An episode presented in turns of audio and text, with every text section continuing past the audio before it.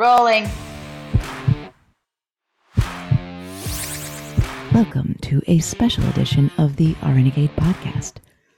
In partnership with Rescue RN, we give you Kickstart My Heart, a revolutionary approach to resuscitation and code blue to take nurses who don't just do what they're told from novice to ninja. In episode one, our special guest is Melanie Perry, OR nurse and host of the First Case podcast a lot of us are scared and a lot of us codes are terrifying to us in the operating room. Because of that somebody else is going to handle it somebody else is going to do it we just need to do what we're told. And then well what happens when suddenly we do have to do it or we we have to do more and, and we don't have that confidence because we don't do this a lot and we don't see it a lot? It's hard. Nailed it.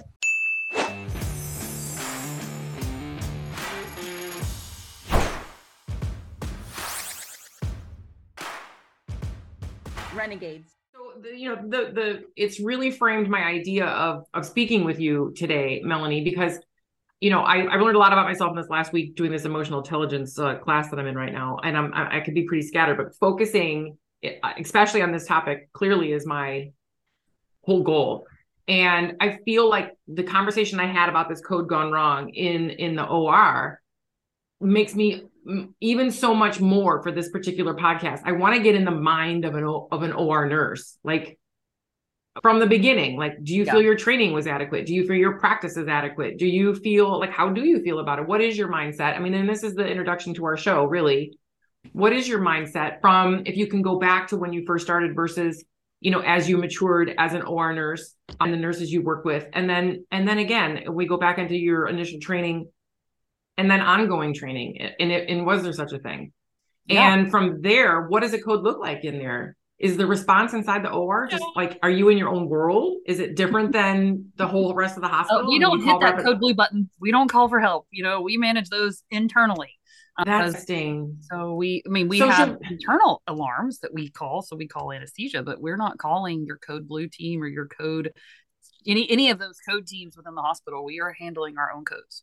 We don't. We, so we don't invite people in. All right. Is there a protocol? I'm going to stick a pin right here because this is like this is a perfect way to start. So, Bring to it. all those listening, welcome to the first ever RNegade Summit in conjunction with. You want to introduce yourself, Susan?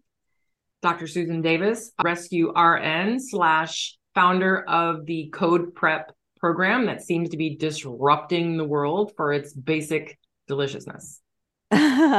Lovely. And we're going to introduce um, myself and Antra, the hosts, I guess you could say, the uh, ringleaders, and Melanie Perry, who is our first summit guest. But first, Susan, would you talk a little bit about what this idea was and why it's important to you and why we're doing this?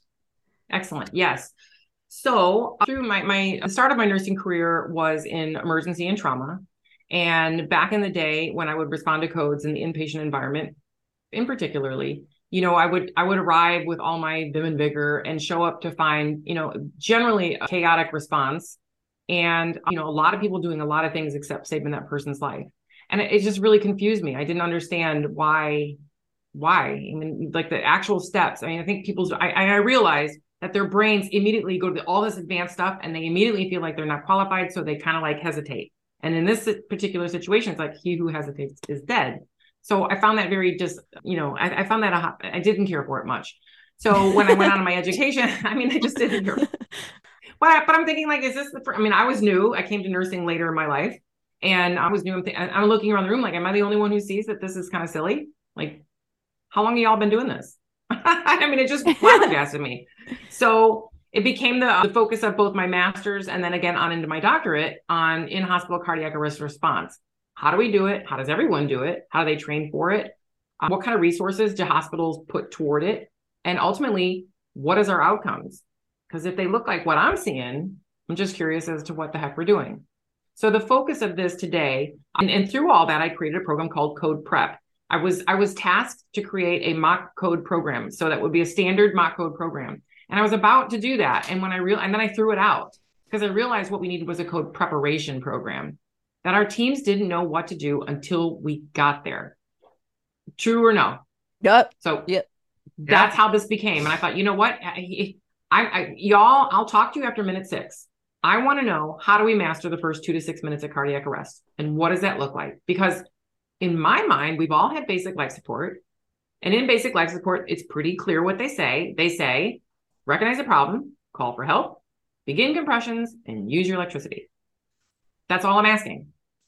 And then you go back in all of our minds, because there won't be a nurse that we talk to or a nurse that listens to this that won't say, they'll go in their mind to their code story and it'll cause them fear and angst and, and, and all these kinds of things because that doesn't happen. So my mission is for that to happen, and it's twofold. Patient outcomes, yes, that's cool. Always our goal. But more importantly, for me, and in my doctorate, it was self the self efficacy of those who are there. Like, how do you feel about it? Like, and how do you feel about it after we give you what you need, which is hands on, brief, repetitive practice, not rocket science, just the first two to six minutes, which means you can run the code at better than anyone in that hospital without job descriptions. So, what's the problem? So that's why we're here. My vision was I really wanted to share with everyone who would listen their perspective from their lens, because we all know how nurses have their specialty areas. How did the code blue make you feel? Because I realized when I started my studying that not everybody thinks like a critical care nurse at all. And frankly, if they wanted to be critical care, they would. So we need I needed to remove my critical care hat and really get into the shoes of nurses and how this makes them feel in order to help them which I feel like I have by creating this program. It's now time to bring it to the world, which is why we're here talking with um, experts like Melanie in her field, OR, which is like a world in its own. Love it. Thanks. That's a, that's a great introduction. And we're doubly, well, this is doubly cool because both Antra and Melanie are OR nurses. So they'll both have, I mean, Melanie's the uh, special guest star, but, you know, Antra will be able to chime in and pepper that and you and I are both have a critical care background. At least that's where we started. So kind of uh this is like the Sesame Street thing. Yeah. anyway, I don't know. So Antra, we'll save Melanie best for last. Well, I mean, you know, special guest for last. So why don't you? You can call me the best. I'm good with that. well, special, especially best. Yeah. So uh, my name ahead. is Antra Boyd, and I am co-host with Karen DeMarco here of the RNegade podcast. And I found Susan Davis on LinkedIn, and we um, immediately hit it off. And that's how she came to us with this idea for a Kickstart My Heart, which is what she just said: a conversation with nurses about their perspective on codes and RNegade is a nursing continuing education company that is blowing up the box of poke your eyes out. yeah, the requirements. love that. Continuing, yeah, you can listen to more about Antra and I. You know, if you go over to the RNegade podcast, you can, or go over to. Well, actually, the website only says about me, Commodore Crazy Pants, but um, but uh, we want to focus on uh, Melanie and Susan today. And my background is just in, like I said, critical care. Antra and I host this podcast. We have a a depth and breadth of backgrounds and following sparkly objects in our career, but this is the next greatest one. Not only the RNegade podcast, but this is our first collabs with another company to to, as Antra said, push the needle against the gravity of the status quo. Uh, continuing nursing education requires that you be bored, insulted, bored, insulted, and inconvenienced. And we're trying to change it to something that is relevant. We call it edutaining and like engaging and inspiring, and also something that you fits seamlessly into your life. So we want people to be able to listen to this, up level their skill, improve their not only their themselves as a professional nurse, but also as a human. And without further ado, Melanie, why don't you tell us? I, oh, have sorry. to interject. I have yeah. to interject because that is exactly what I'm doing. I yeah. mean, this is I mean, blowing up our, our our our training that's once every two years. Yeah and calling that adequate. It's not. So it fits right and exact with what you guys are doing. And and we are blowing that up too because all the giants say it's not working. We all know it's not working. And so we but we keep doing it that way. So I'm in on the blow up what was working and in with the new. Alas, yeah. Melanie. so good with Melanie too. Wait till you it does. she got started because hers love it. Yeah. Too. Well, the four of us. Tell that story, Melanie. That's what's required yeah, I'm sorry. Uh, blowing up the boxes that the rest of the world is still trying to think outside of. That's kind of like the basic minimum requirement for being here. So, Melanie. I like that approach. But then again, that's kind of my story as well. I am an OR nurse. I've been a nurse for 21 years. And in 2011, I came into the OR and it was awesome and terrifying all at the same time. And even though I was a nurse with experience, I was basically back at square one because the OR is so different from any other kind of nursing. And I my training just was really terrible. I, I, didn't get a good orientation. I didn't feel like it was adequate in terms of understanding the operating room, in terms of understanding why we do what we do. And so, I mean, I, I went to social media and went to uh, blogs and things or tried to to try to find other people other nurses who were talking about the or talking about inform you know sharing information about what it was like and i couldn't find anything and so it was like well I can't find anything, then I guess I'll make it myself. And so that in 2018 led to the um, start of a blog called The Circulating Life, which is all about the operating room, operating room nursing. It is my life as an OR circulator, I guess, and kind of a creative outlet to dump all the stress that we experience in the operating room on a daily basis, but then also a place for me to put all that info out there that I felt like I couldn't find when I was learning and new in the OR.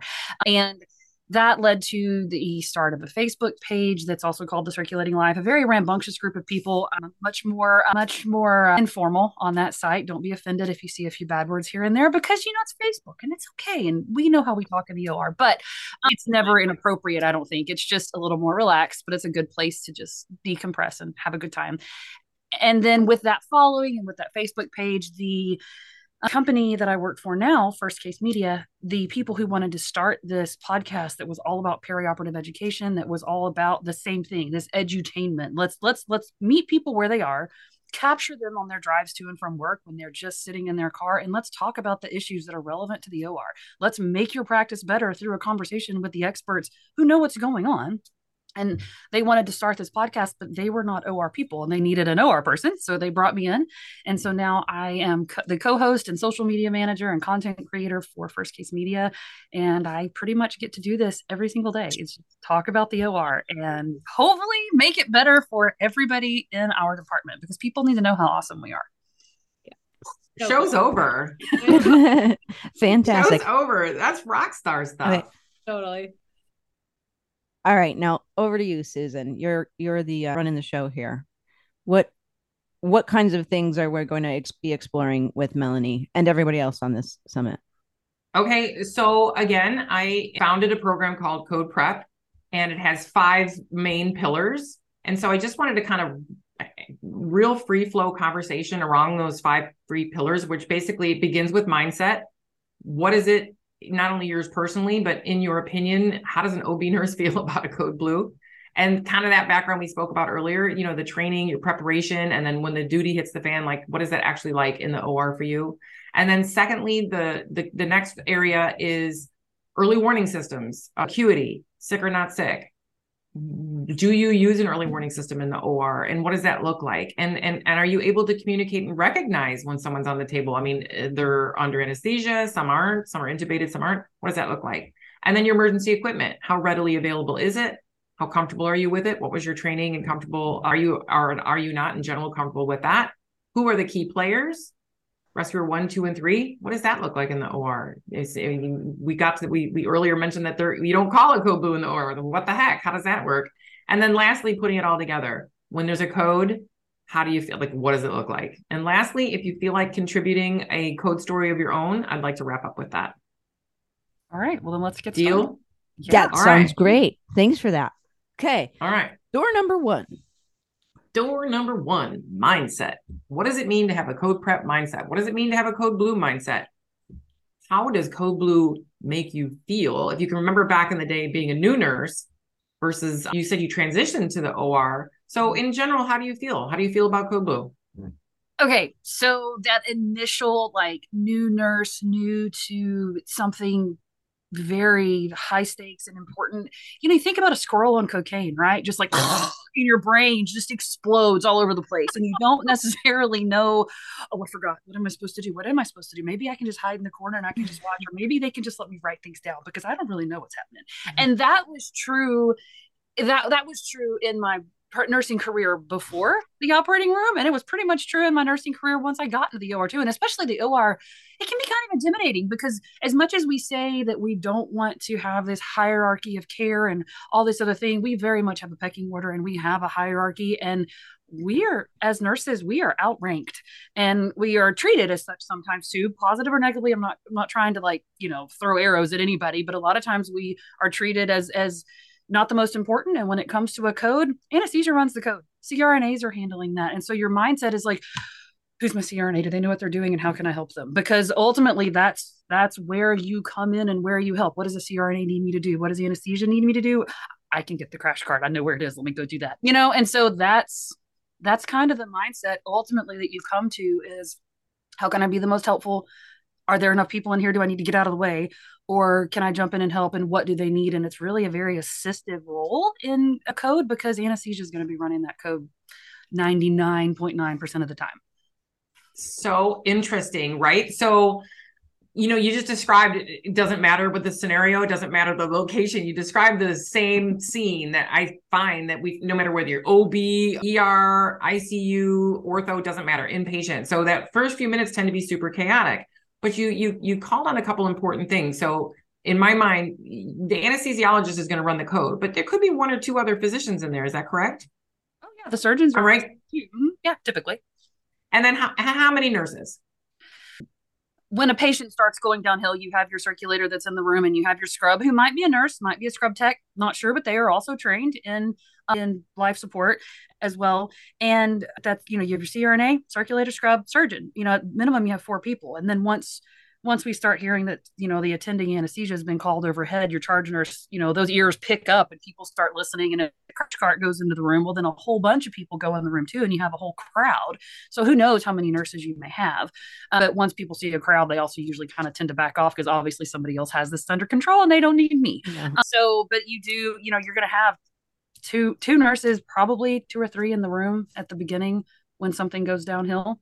Easy. Yeah. And and you you struck a nerve on the hierarchy because i think that's a huge thing to talk about. And and, and perhaps we'll do it right here in the mindset section right? Because should i shouldn't i? Should i shouldn't i? You know who, who's gonna oh well and then oh I, they do this all the time. So i think oh they got it. You know but again he who hesitates is dead. So the first question that comes to mind and i was going to bring this up a little further down the line in key roles you know respiratory one two and three but i'm going to skip to it right now. Who then it, who's going to start compressions? If anesthesiologist if the anesthesiologist is going to intubate if the patient isn't already intubated i'm guessing that will be maybe their first role. Uh, who's on compressions? So typically i mean every time i've been in a code circulators are the ones and the nurses that are in the room are the ones starting compressions because that's what we're told to do and so like crna if that patient's not intubated as soon as something's going downhill they're they're either on the phone with the attending who's coming or whatever they've already started intubating that patient they are taking care of that very quickly, very much done. But that CRNA usually does a really good job of just taking on that mantle of responsibility till anybody else gets in the room and they're like okay we need to do this and you need to start this and you go do that. And so your really good crnas will uh, will just tell you start compressions. I've been lined up to give compressions before because the blue drape was right here over the abdomen and we could get the we could access the chest from the other side of the drape and the crnas like working up here in the little corner and we're going around them doing chest compressions over the patient's head as best as we could reach while they were dealing with everything that was going on on the other side of the drape. But I mean, but it just we just line up and we just take our turn doing compressions. And it, I mean, every time I've been in a code, really, it was us and the residents because I was at an academic medical facility. So the residents would jump in and they would also help us with the code as far as the compressions and part of it. So, so two things. One, I can even hear kind of the excitement in your voice just describing it. And I think that's something that happens to nurses, whether they're in a like a basic life support, advanced pediatric life support class. You know, the the the the, the your own adrenaline is pumping just talking about it, and then when you're training in it. But I, I actually got ahead of myself. Recognize the problem, call for help, begin CPR, use your electricity. So recognize the problem. Your patients are clearly on monitors. They're generally, I'm just going to go ahead and guess, right? We, we uh, induction, anesthesia's on board. You're a couple minutes in, and you know, what goes up is going down. So we start to Brady, Brady down, you know, their heart rate starts going down. This patient codes. So we'll recognize the problem. There's a bunch of people in the room. Now, how do you call for help? Depends on the facility depends on the setup they have they have in place. I mean really just to kind of get that blanket statement out there. But in my own experience with the with the ors that i worked in we had an emergency button on um, the anesthesia machine that you would push that would automatically notify the attending anesthesia. And after we had a code where somebody didn't know where that button was to get anesthesia in there faster we all got educated on where that button was so we could all find it. You can also always call the charge nurse and pick up your phone. When the crna you see if, if the anesthesia is standing up and there's a problem problem going on and you know you can hear all these sounds something's not right a good relationship with your CRNA or the anesthesiologist in the room, you know, they're going to tell you call the charge nurse, call people, we need help, go get the crash cart. It really is just a um it's just a, a I don't know, that just the, the communication in the room just kind of makes it happen. So so for clarification, when you say call anesthesia, I thought they were there Fred at the head. They're not there Fred at the head. They're not right so there. You have CRNAs who are in the room at the whole all time they are managing that patient's airway, managing their anesthesia, managing their care. But we also have attending anesthesiologists who are overseeing four patients or more. And so they are not in the room. But when something goes, now, depending on your also your facilities policies a lot of times anesthesia is in there for the immediate induction or they're there for uh, different parts of it or for when their patient's waking up but it, crna is there the whole time and then uh, since they're the attending anesthesia provider when we have a problem, then we call them back in and then they come in and take over when it comes to that, you know, emergency situation. So so that's your rapid response team. It's the attending anesthesiologist. Is it a single human? It's not a team? Yeah, it's a single human. And then everybody so in the OR is free. And everybody, okay, wow, man. That's really interesting.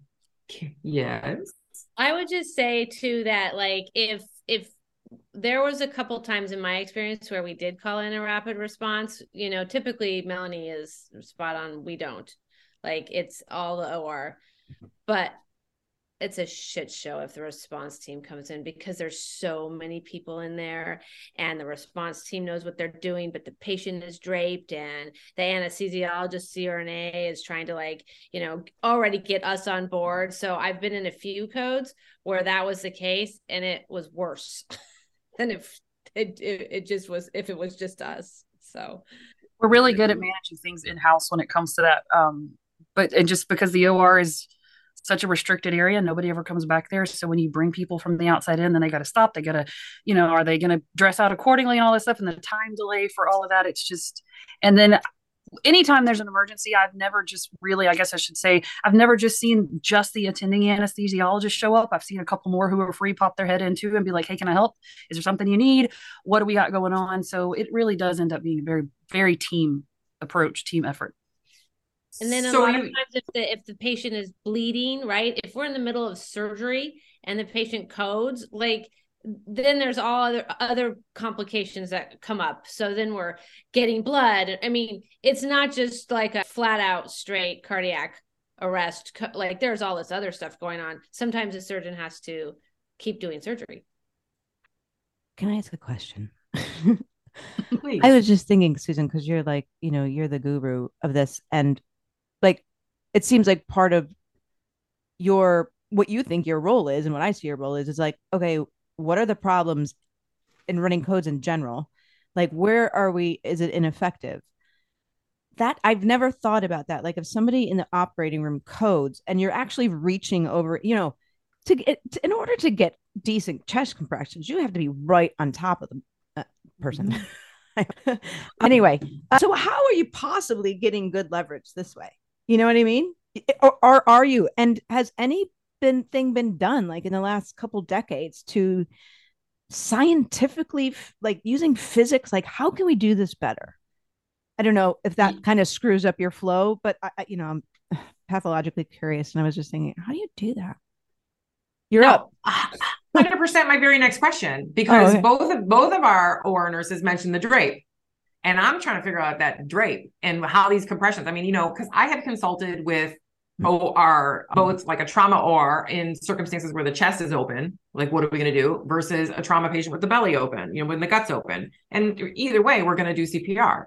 So I'm really interested in this description. Um, perfect, Karen, because the drape, where it's located, and compressions, and how are you getting good compressions? How is how is that possible, and how does that look with this patient? Now you and and and Antra, you described now surgery is still going, possibly, right? Patient's bleeding, surgery's still going. Compressions have to, you have to figure out the problem. chances are it's the surgery and the bleeding. So we've got to stop the bleeding.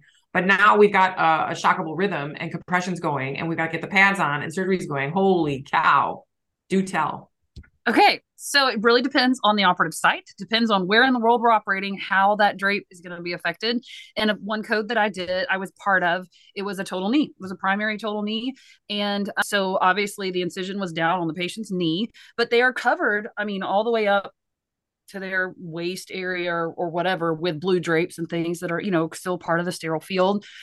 But at that particular moment, that doesn't really matter because we've got to get to the chest. We have to do compressions and we have step stools. and We have lots of step stools in the OR. So we can pull step stools up so that even the shortest of us can get up there and get over the patient like we need to so we can do compressions correctly.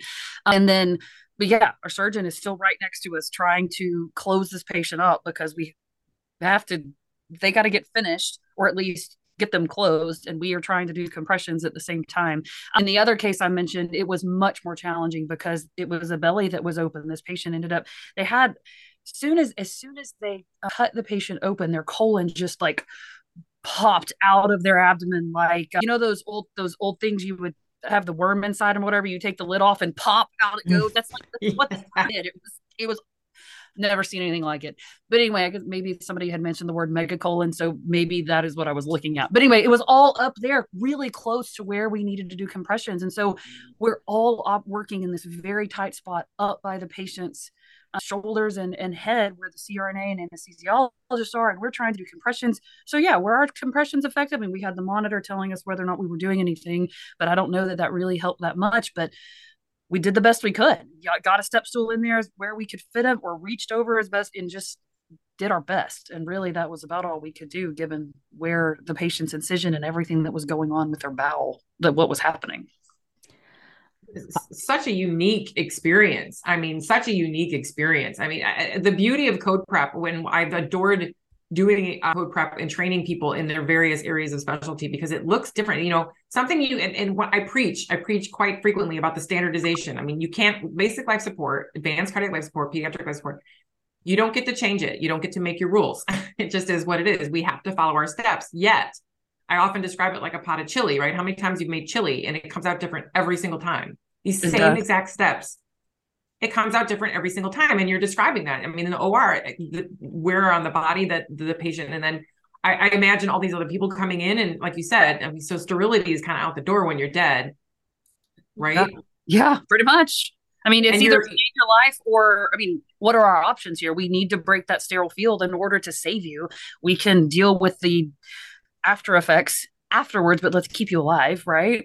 Obviously, we don't want to go like digging around and contaminating an open wound. But I mean, we we want to be observant, but also we have to save your life. So we we have to do what we have to do. But I will say to your point about training for life support, BLS, ACLS, all these a code just does not look like what you get trained on. The training modules don't prepare you for reality. They just they just don't, hands down. And so I personally, I can go through all the steps and I know that I'm supposed to, you know, back compress, and all this other stuff. But what I practice on is never what I've done in reality. And that is a very big disconnect when it comes to running a code.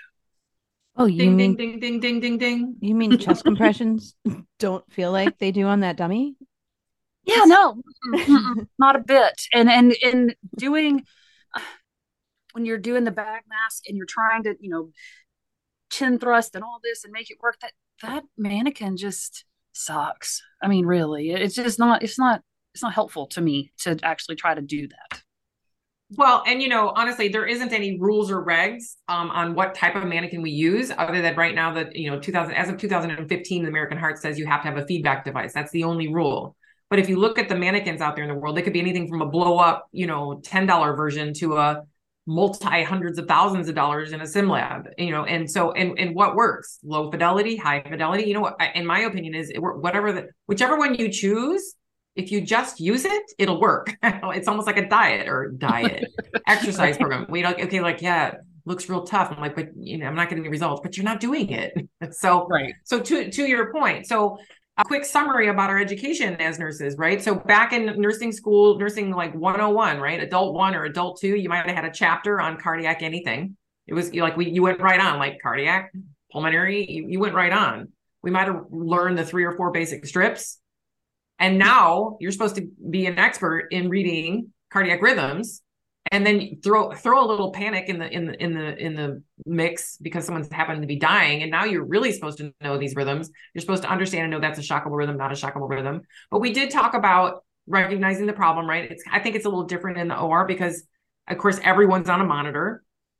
And you know you do have your anesthesiologist at the at the head and you were monitoring so closely. So okay whatever we did this person's tanking. So we recognizing the problem is a little bit different from you guys and some you're, you're i'm going to guess sick or not sick my my favorite word acuity which mm-hmm. it's a, maybe a whole another podcast on the word acuity but depending on where you work the word acuity means a whole different thing right somewhere in nursing we decided it was a good idea to mix um, assignments based on acuity, which really means tasking. So certain patients, you'll get so many patients when you come in with your assignment, and they'll call it a high acuity patient, but it really means it has multiple tasks. This pay it, the human, this lovely human, our, my mother, uh, you know, is is tons of medications, three assists to the bathroom, you know, peg tube, blah blah blah, wound changes, and that makes this patient high acuity. Well, when I talk to patients like people like that, staff, nurses, I'm thinking like, but in my world, acuity is sick or not sick. Like if they're sick, we need to be talking about that as acuity. So so uh, that's a whole other conversation. But yeah, in the in the level of fragility. Level of fragility. Yeah. Like for instance, an intubated patient in, in Karen, my world, if they're intubated, no matter how much comorbidities they have, they're low acuity for us. We got it. Like they're good that would be a green on my code prep scale. You know, like that, that's a, that patient would be a green, like steady Eddie. That's baseline for that patient. You know, so so that I'm moving into the visual acuity. So co prep has what's called a visual acuity. I created based on my my medic training and a cross room assessment based on respirations, pulse, and and mentation, perfusion, if you will. So cross room assessment, 10 seconds or less, sick or not sick. Are they breathing okay? Is their skin, you know, what does their skin look like? Because we know what sick look like. And if they look like, hmm, I'm not so sure about this one, you know, that's your gut kicking in, that's a yellow. And we we notify charge. And then the red is is truly, you know, they're like a red is there's they are sick. Like we're not, they're sweating. If your patient's sweating, you should be sweating. So really clear, but it's not just for nursing. And what I discovered in my research is a lot of hospitals implement early warning systems, and there's software that's that's for nurses to chart. Some of it gets fed in from the back, like vital, trending vitals, uh, trending labs, but that information is only as good as it's being fed into the computer. Now on a floor, that's going to be a lot different than in the OR. So, is there such thing in the OR as an early warning system, something that helps you, other than your anesthesiologist, warn you that hey, pending doom, pending doom. So actually, yes, but it does go back to anesthesia once again. That ASA class that our patients are given, ASA one, two, three, and four. One, it, patients in ASA one, they don't have any comorbidities. They are a relatively healthy patient. They are here for something probably elective, no big deal. And then it goes on up from there. And ASA four, holy crap, I don't want to be in that room with them if we're intubating them because they are much sicker patients. There's a lot more risk, a lot more involved. Um, you know, it's just so that is those are the that is I guess what an OR nurse is cued into when it comes to our patient's acuity level or health level or level of fragility, whatever it is you want to call it. I mean, if they're at ASA one, sweet, this is going to probably be easy, except you know that's not always the case either. You can't assume that, um, you know, and so it just that's that's what we go off of. Can you please tell me what ASA stands for? ASA stands, it's a physical classification system. Let me see what the actual ASA. It's the American. That's okay. I, I don't need to know exactly, but basically that's what it is. So you, you, you yeah. American Society of Anesthesiologists, physical oh, classification system. Got you. Thank you. Antra. And I would say also too, like Melanie is that in my experience is exactly right. That's the the level of fragility, as Karen would say. But then you know it, i found in my experience that the nurse who is in really in tune with what's going on at the head of the table also can pick up pretty quickly when something's going on because they they can hear the alarms aren't they're they're not the normal humdrum mm-hmm. everything's going fine. So uh, oftentimes i have seen and i'm i myself like i'll look up at the monitor and i'll be like hmm, that seems weird and i'll ask. I'll ask the anesthesiologist. And if you know in my experience they're pretty much on it. Some of them run codes better than others but they they are right there and they are doing all that monitoring. So that's the other thing is as a as a nurse and also as a scrub nurse scrub tech whatever you you can pick up on stuff right? Like are we getting a lot of bleeding? Like what's going on here? Like there's just these really really early signs and symptoms of somebody crumping. But in an or you don't get to see if they're sweating. You don't get to see if they're sitting up. You don't like the the the signs are different in an OR, right? Like mm-hmm. how what's the monitor doing? What's the, you know, is the patient bleeding out? Like all of these other things are the things that we have to be particularly observant of if we're going to pick up on the patient's crumping. Oh my gosh, that's huge. I mean, they're covered up for goodness sakes. I mean, they're mm-hmm. literally covered up. I mean, this is a human anesthetized and they're covered up. And so, I mean, your monitors and your anesthesiologists are, are your everything. They are right, yeah. and then so, your bloody laps too. There and the blood on the floor will also cue you in really quick if there's a problem. Mm-hmm. Yeah, the, the whole leak in the bucket. I, I get it. I get it. As, a, as, a, as an old trauma nurse, we've got plenty yeah. of leaks in, in, in, my career as well. I mean, you know, you, not all OR nurses do that, right? Like not a lot of not all OR nurses do that. Like they don't. There's there that that ability to kind of pick up those really subtle signs or not so subtle like the so it yeah we're not we don't train OR nurses to pick up those signs I guess is the no right. I don't think we do. It's something that comes with experience comes with honestly it comes with bad experiences and learning in the process and um, realizing what you need to be aware of. And then the other side too is sometimes it just kind of depends on who your crna is who your anesthesiologist is because sometimes nurses will hear stuff on the monitor will listen like is that okay? And then you get your head bit off because you asked about it because you're not the one up there by the machine you know? And so then people get afraid to say anything because they don't want to step on somebody's toes and act like know-it-all nurse when really they just had a concern they voiced it and it didn't go so well for them so then they shut up next time when really they should have said something. Uh, so it's just a lot feeds into that comfort level of being able to just speak up and say hey i don't I that sounds weird. Are we okay? You know, and just and people being comfortable, not not that they're necessarily questioning their work as the CRNA anesthesiologist. They just want to make sure the patient's okay. And um, sometimes that comes back to haunt you, but not all the time. Yeah, but so you bring up this delicious point of psychological safety, right? Whether it be mm-hmm. in the clinical setting or in the educational setting, we have to feel comfortable to ask our questions. We have to feel comfortable, and everyone has to be on board with the fact that we're going to use something like a visual acuity scale, green, yellow, red, and be able to say, "Yo, this this patient's a yellow," and I've been trained to say what I think and to whom. And I so know. it goes back to that hierarchy thing. That, that's just that's literally crap because it it prevents it, it prevents the free flow of more than one set of eyes, all with the same goal as this patient's outcome. So so the visual acuity really is a buster, and it's not just for the nurses; it's anyone in that room with basic life support. We include everybody because every set of eyes counts. Kieran, I think that it should be a whole semester in nursing school, uh, like a course about fostering the nurse's courage to be disliked, because you still have a changing of the guard in the older generations, right? There's going to be, you know, it's it's it's it's a cultural thing, but something that makes them um, un withable to what Melanie was just describing, like you, you psychological safety, like things, something that makes nurses bulletproof. I mean, think of not only how far that would go in changing the culture, like if every nurse was trained in like conflict resolution but not like you know the the check the box kind that we get like really deep giving fostering the courage to be disliked.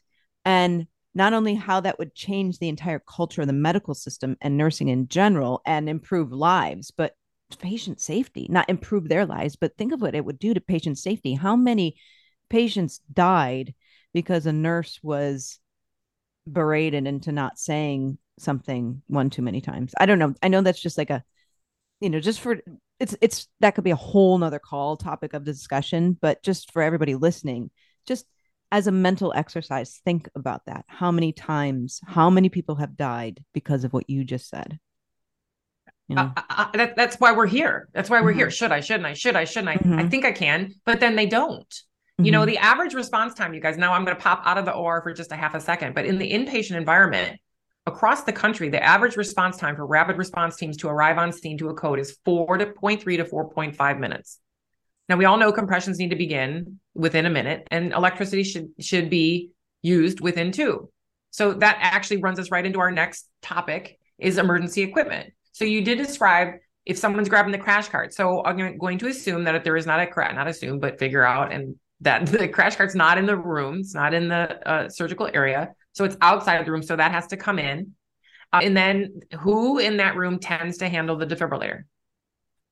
I hope not me, to be completely honest, because my level of comfort with it is is minimal. Uh, but yeah, for the ORs I worked in, we we just had one crash cart for all of the ORs. I mean, the I, am sure that ORs that deal with patients who are more sick or you know they need more, they probably have more. Uh, but we almost just had one and it was centrally located where you could grab it quickly. A lot of times our board runner if they knew that something was going on they were the ones you know leaving their post running the board to go grab the crash cart and bring it in or the circulator in the room was being sent out to go get that crash cart. And, and as soon as anybody who's free in the hall sees a crash cart going down the hall people come flocking to see what's going on hopefully to also help and not just you know rubberneck. But that you know they want to know what's happening and they see if they can help. Uh, but yeah, if I had to go get the crash cart and I'm running in there, I'm happy to help. I'm happy to do compressions. I will grab some paper and I will write notes or I'll write them on my pants leg. But I didn't ever want to grab the defibrillator because I was not comfortable with that. I mean, I had to check it when we had to like sign off that we checked it every day. So I could like turn it on and get the little reader out readout that you needed to make sure that it worked every day. But actually putting it on a patient and using it, I don't think I've ever done that because I somebody else would do it. Anesthesia, that they were the ones going to be using it, but it wasn't me. And so my comfort level, just to be completely honest, is zero. Okay, so this is a delicious. Again, I think I've used the word just delicious too much. Would you guys give me a eh if I ever say it again, please? You're so delicious. I think it's my word of the day. I don't know why. I've been I've been typing it today. I'm like, you're so delicious. I'm like, what's up with me? Anyway, um, you brought up a, an amazing point, and this is one of my huge soapboxes, and it's just that at what point in our careers do we become comfortable with the defibrillator?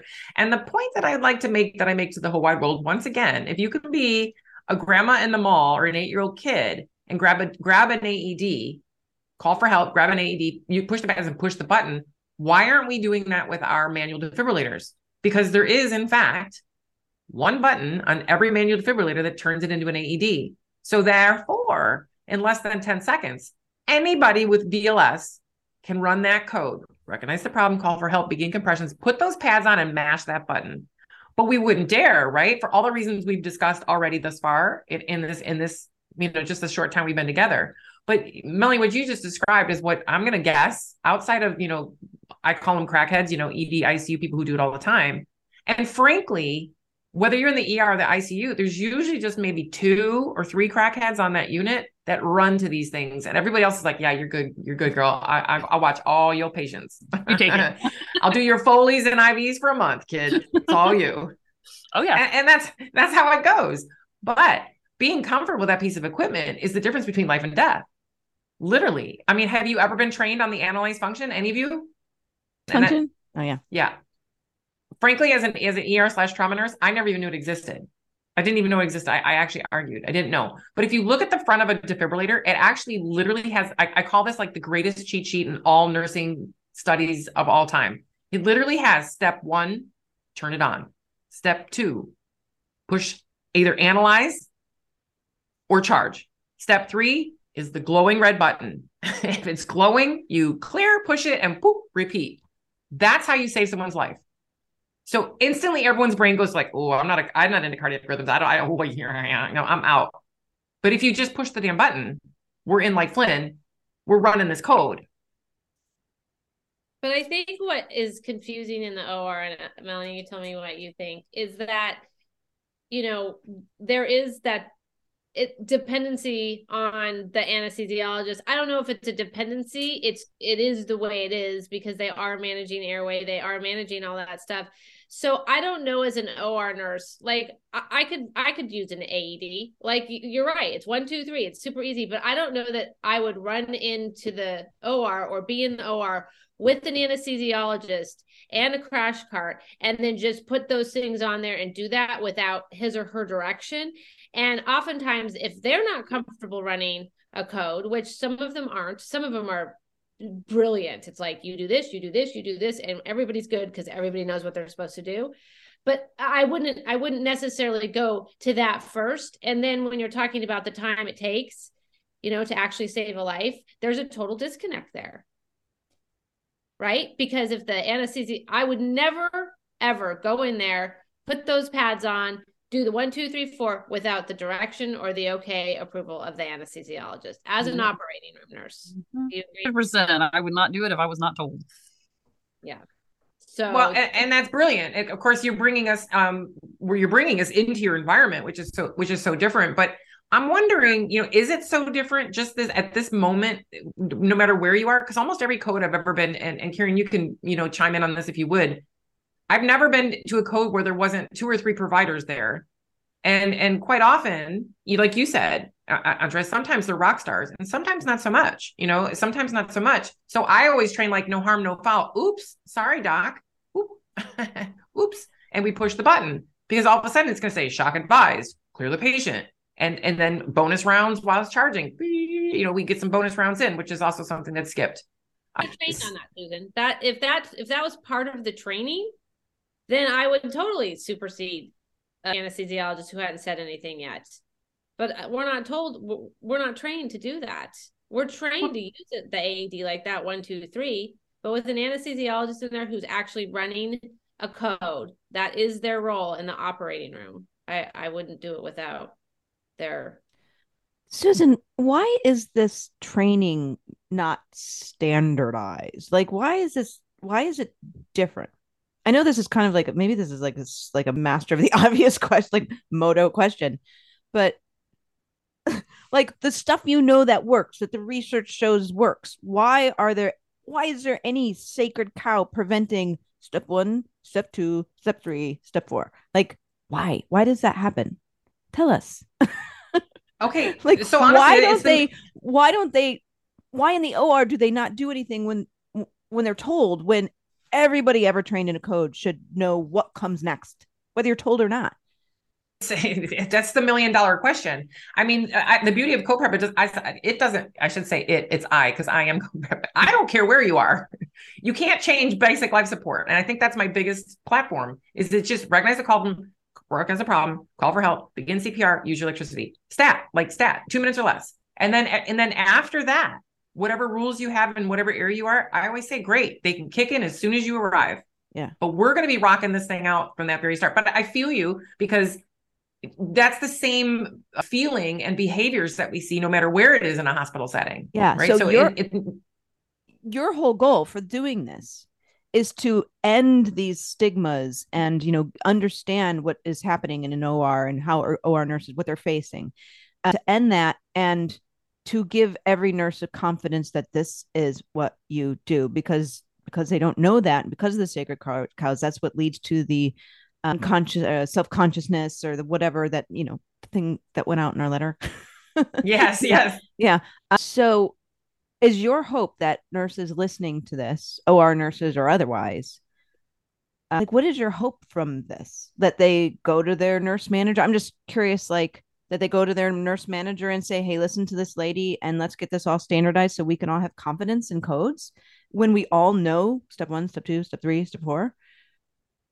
Yeah. is that, well, is I that feel like co- I, question out of context? I'm sorry. I'm not just- at Karen, not at least. I feel like here's the deal. You ready? I am the permission. I speak the standard of care. That is my language. And I don't care where a code is. I speak the standard of care. We we the training we're doing is not enough. We all know this. Okay. Once every two years in a land far, far away from where the duty hits the fan is not working. And it has not been working.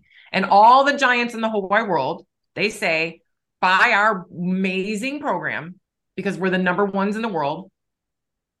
And then be sure to supplement on your own brief hands-on repetitive practice in the institute or you know in the clinical setting. Make sure you guys do all that. But what we're recommending is once every 2 years and the number one recommendation in the world right now by the greats is take an online course at home and then go to a computer sign in and do it with an avatar, compressions and airway, which I'm not going to get into the whole airway thing, right? Because airway is not a priority in the first two to six minutes of a cardiac arrest.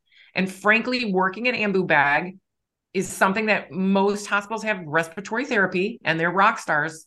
Most nurses do not have training in that ambu bag.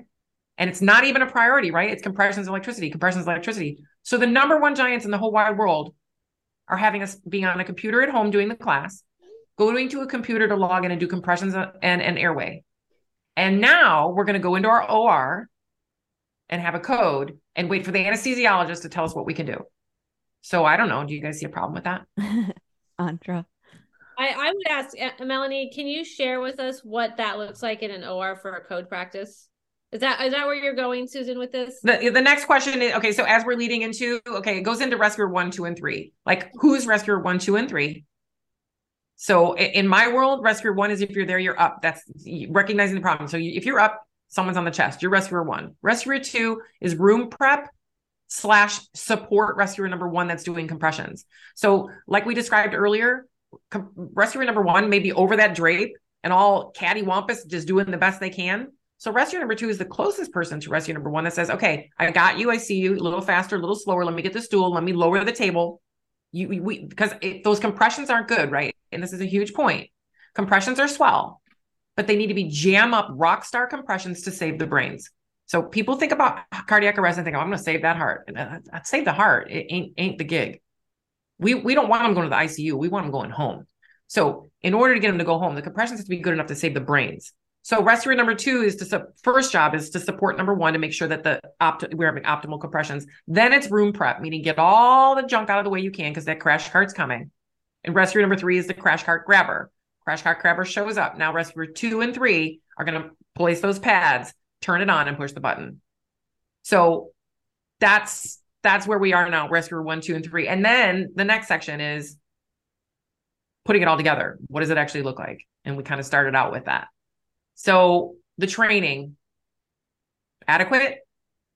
No, I want to know, Antra, after you went through one, two, and three, Antra got this smile, and I'm so curious as to what caused. It. I know Mel- Melanie and I are just like this, so I wanted to hear what Melanie had to say about Rescue One, Two, and Three, and because I oh, know, like, anesthesia runs the codes. They they just do. And and so like you talk rescuer one, two, and three, CRNA, anesthesiologist, whoever is at the head of the bed, they're gonna see that there's a problem. The nurse might cue in if they are really on their toes that there's something going on. But anesthesia is gonna be like, hey, I need this, I've hit this. They're to communicate with you for sure. They're certainly communicating with the surgeon that something's going wrong with the patient. So if you're paying attention, you're to know this. But like CRNAs, they they they by default they're there managing that patient's airway and keeping them alive for surgery. So they are your at rescue. There they are your number one person, right?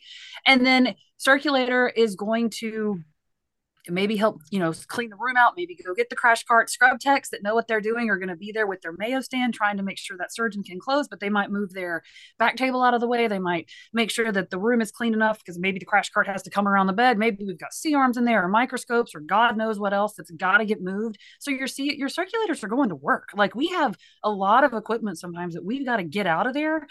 And so we call our charge nurse, we call our board runner, we call our team leader, be like, this is going to hell in a handbasket and I need some help. And so we're going to call whoever we need to to come help us, depending on what is going on in our room, because nobody could be so lucky that a code would only ever happen if you were doing a carpal tunnel, because that would be pretty convenient to get in and, and be done, right? No, it's going to be a crazy case with lots of stuff, you know, on a crazy bed, even more than likely, you know, try doing a code with a patient on a HANA table. And I, I know y'all aren't familiar with that bed, but you know, these fracture tables and things that just make life even harder. But so when you when it comes to who's rescuer one two or three it's like yes you know whoever the team whoever the team in the room is we are it. We are them. And then we're going to call anesthesia the the attending anesthesia. They're going to come in and they'll they'll take over with the crna for running it. Nurse is getting the crash cart. We're making sure that somebody is is taking notes because that does kind of fall to us to chart all this and make sure that times are are accurately documented. And we're but like the patient's connected to monitors already. We've already got EKG and all this other stuff running. So it's not like we're going to hook up pads to get rhythm because we can get it from what they've already got. So I don't know how that plays into your, you know, knowing your rhythms or letting your your defibrillator read it because we've already got them hooked up. So we might not decide to do anything until we do need to shock them because we're reading it off of another machine. Yeah. So so the defibrillation pads, yeah, you you guys have the leads on the patient, but the defib pads will also will not only read the rhythm. So you've got two screen. You know, once the defib pads are on, you're looking at your monitor, and then the defib pads are reading to the defibrillator.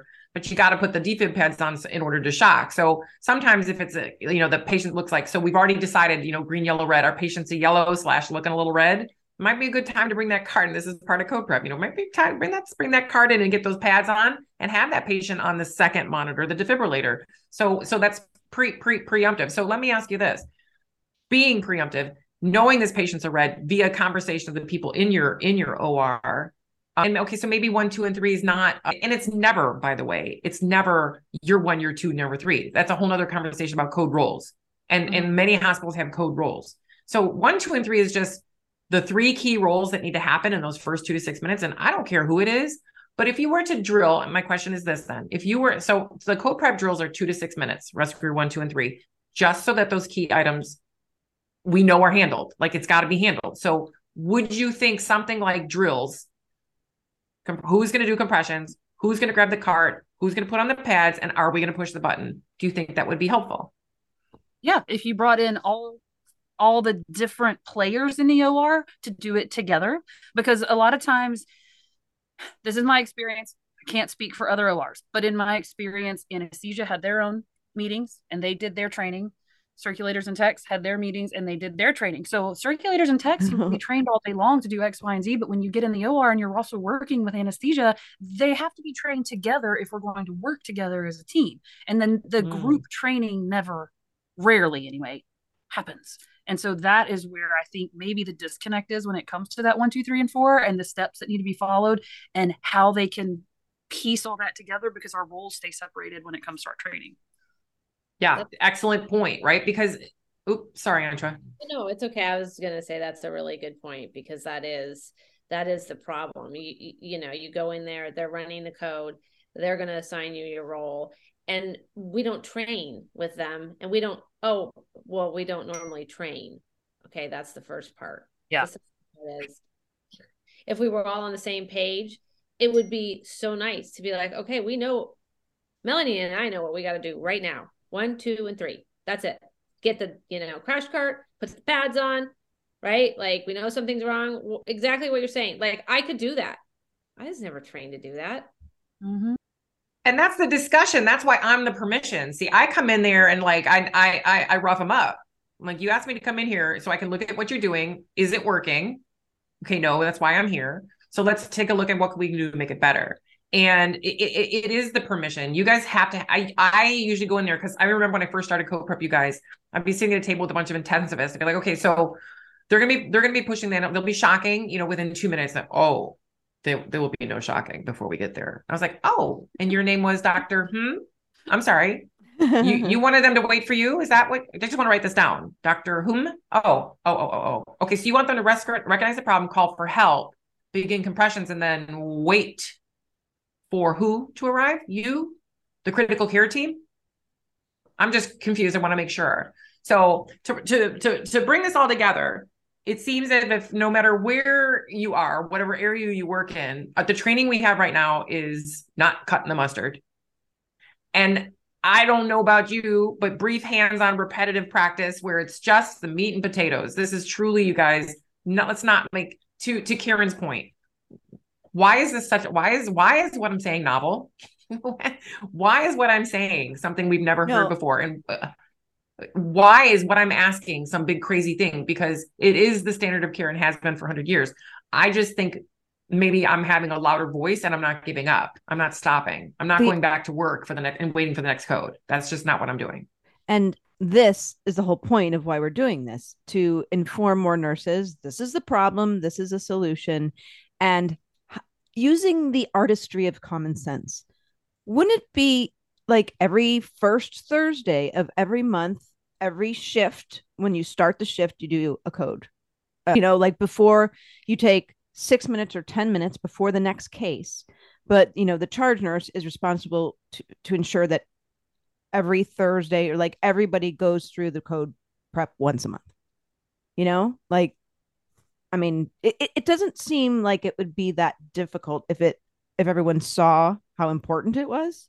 And hopefully that's you know something this will just really quickly i want to know from melanie what in your opinion why do we not practice in the or you would think that would be like the no-brainer place. Do you have any opinion about that Well, a couple actually. I have opinions about everything, right? But the mm. one of the reasons is because I think we lull ourselves into a sense of confidence. Oh, we only do elective procedures. That that's not what happens here. You know, our patients are healthy. They're doing you know primary whatever's that, or we only ever do ASA ones and twos, so we don't deal with the threes and fours, so we don't need to worry about a code or whatever.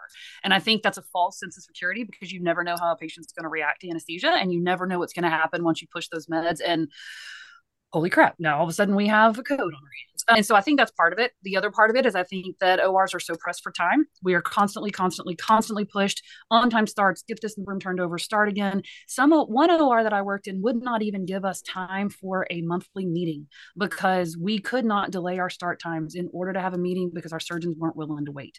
So we didn't have time to bring everybody together to do anything. And we had to always meet on an afternoon if we happened to have finished cases early and kind of hope that this would happen. But our surgeons were not accommodating uh, to having internal employee meeting time ever. So it really depends on your facility and how much your facility pushes and demands for a monthly meeting or whatever you do for your facility. The last facility I was at did. We had a delayed start on Tuesdays. Every Tuesday was our monthly meeting, and we did not start cases till eight. Doctors could just go to breakfast or see their patients early or do whatever because we weren't starting till eight. Every other day we started at seven. But every OR is not like that. And every facility does not have that luxury. So if you don't have the opportunity or the education time worked into your surgery schedule, you're not going to get it. It's just plain and simple.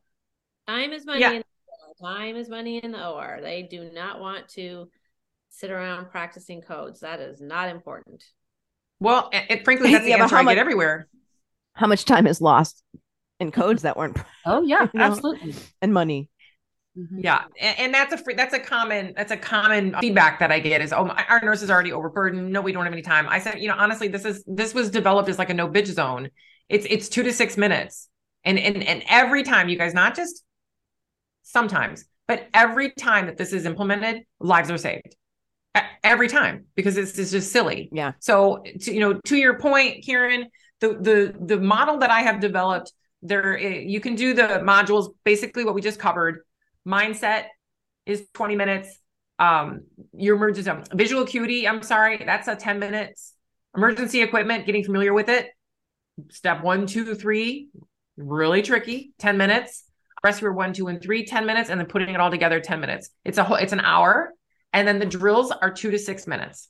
So what i i mean i've done tons of research on how often should we do these types of drills and it's everything from, well, frankly, the research shows that after a, like any of the, like let's say a, a, basic or whatever life support courses, like anywhere from two to three weeks, we, we lose that information. I mean, people are like, I don't know, 30 to two, I got this. Believe me, I do this all the time. No, we don't. To your point, Melanie, it's a low frequency, high risk.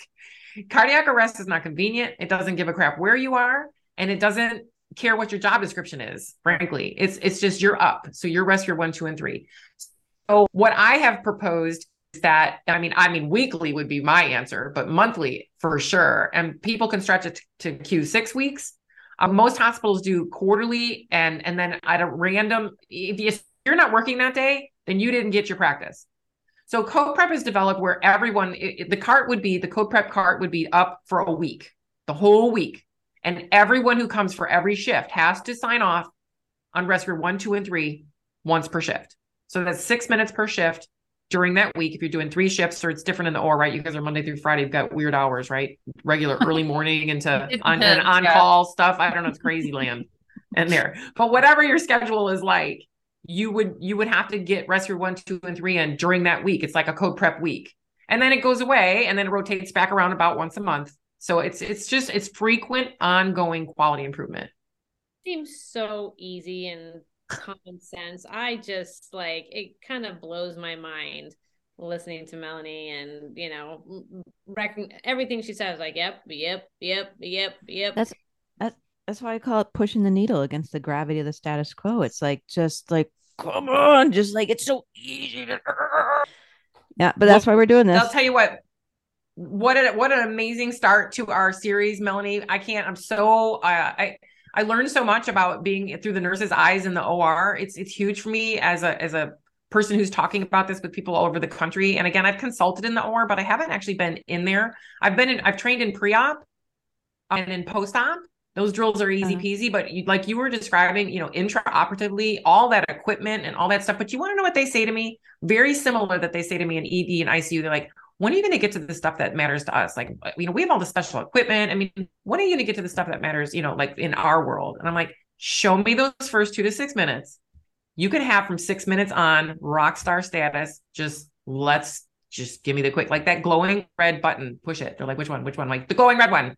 Push it. Push, push it. No, no, no, the glowing, the glowing red one. Push it. Push it. Yeah. I, so, you know what else I learned from you guys that I, I w- I've actually put in the chat box that I wanted to ask, but we're, we're out of time. But just as a statement, I saw this OR nurses learned helplessness because everyone's in there already. Like, yeah. why do I need to? Everyone's got this. We got the anesthesiologist right there. And it's like a it's like a false confidence. And then when it really happens, they're probably the ones that feel the most insecure and want to hide in the corner because wait, everybody's always there's everybody's supposed to do this for me you know how much better and more confident would they feel if they just even if they didn't have to?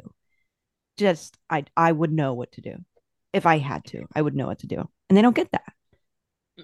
Brilliant brilliant wrap up. And and and to close this i, I want to say that i think you know the, the title of my doctoral work was uh, code prep unit-based resuscitation skills for nurse and interprofessional self-efficacy right? I didn't even want anything to do with the numbers I refuse. I refuse. I don't care about time to first compression and first uh, fib and first epi. I, I want to know how do you feel and and how much better do you feel after practicing? And just to Karen's point, even if you don't use it, if you happen to be in a code, I want you sitting there feeling like I got this rather than oh God, oh Lord, you know, please not me today. Number one and number two, and most importantly, I want you to go home knowing that you did everything you could, and you go home to your family. Ripple effect not the not the mom or dad that's like crushed internally because we lost this patient because I stood there and should I shouldn't I should I shouldn't I? Who's supposed to? Who's going to? Good anesthesiologist today not a good one yesterday. I don't you know oh, oh, oh.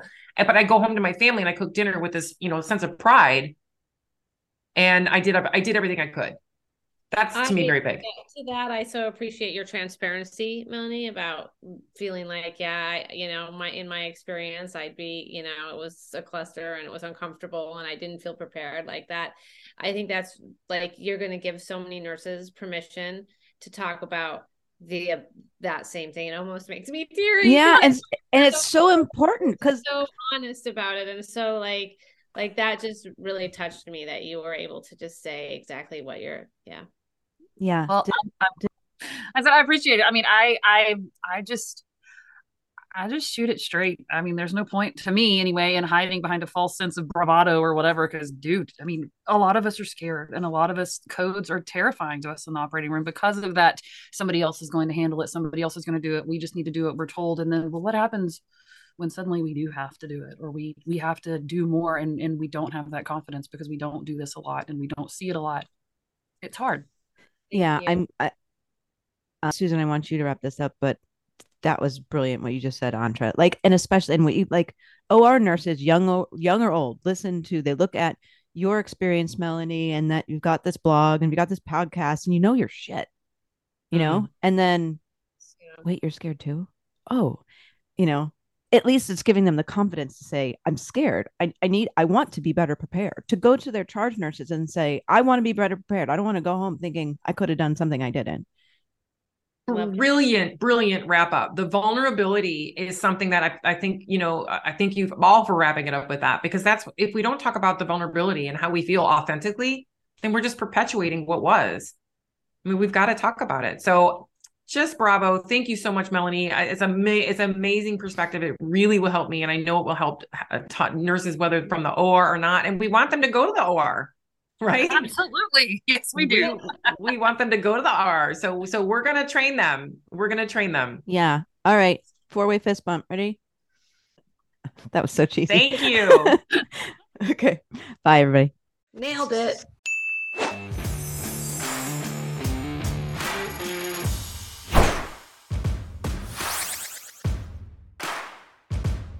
Renegades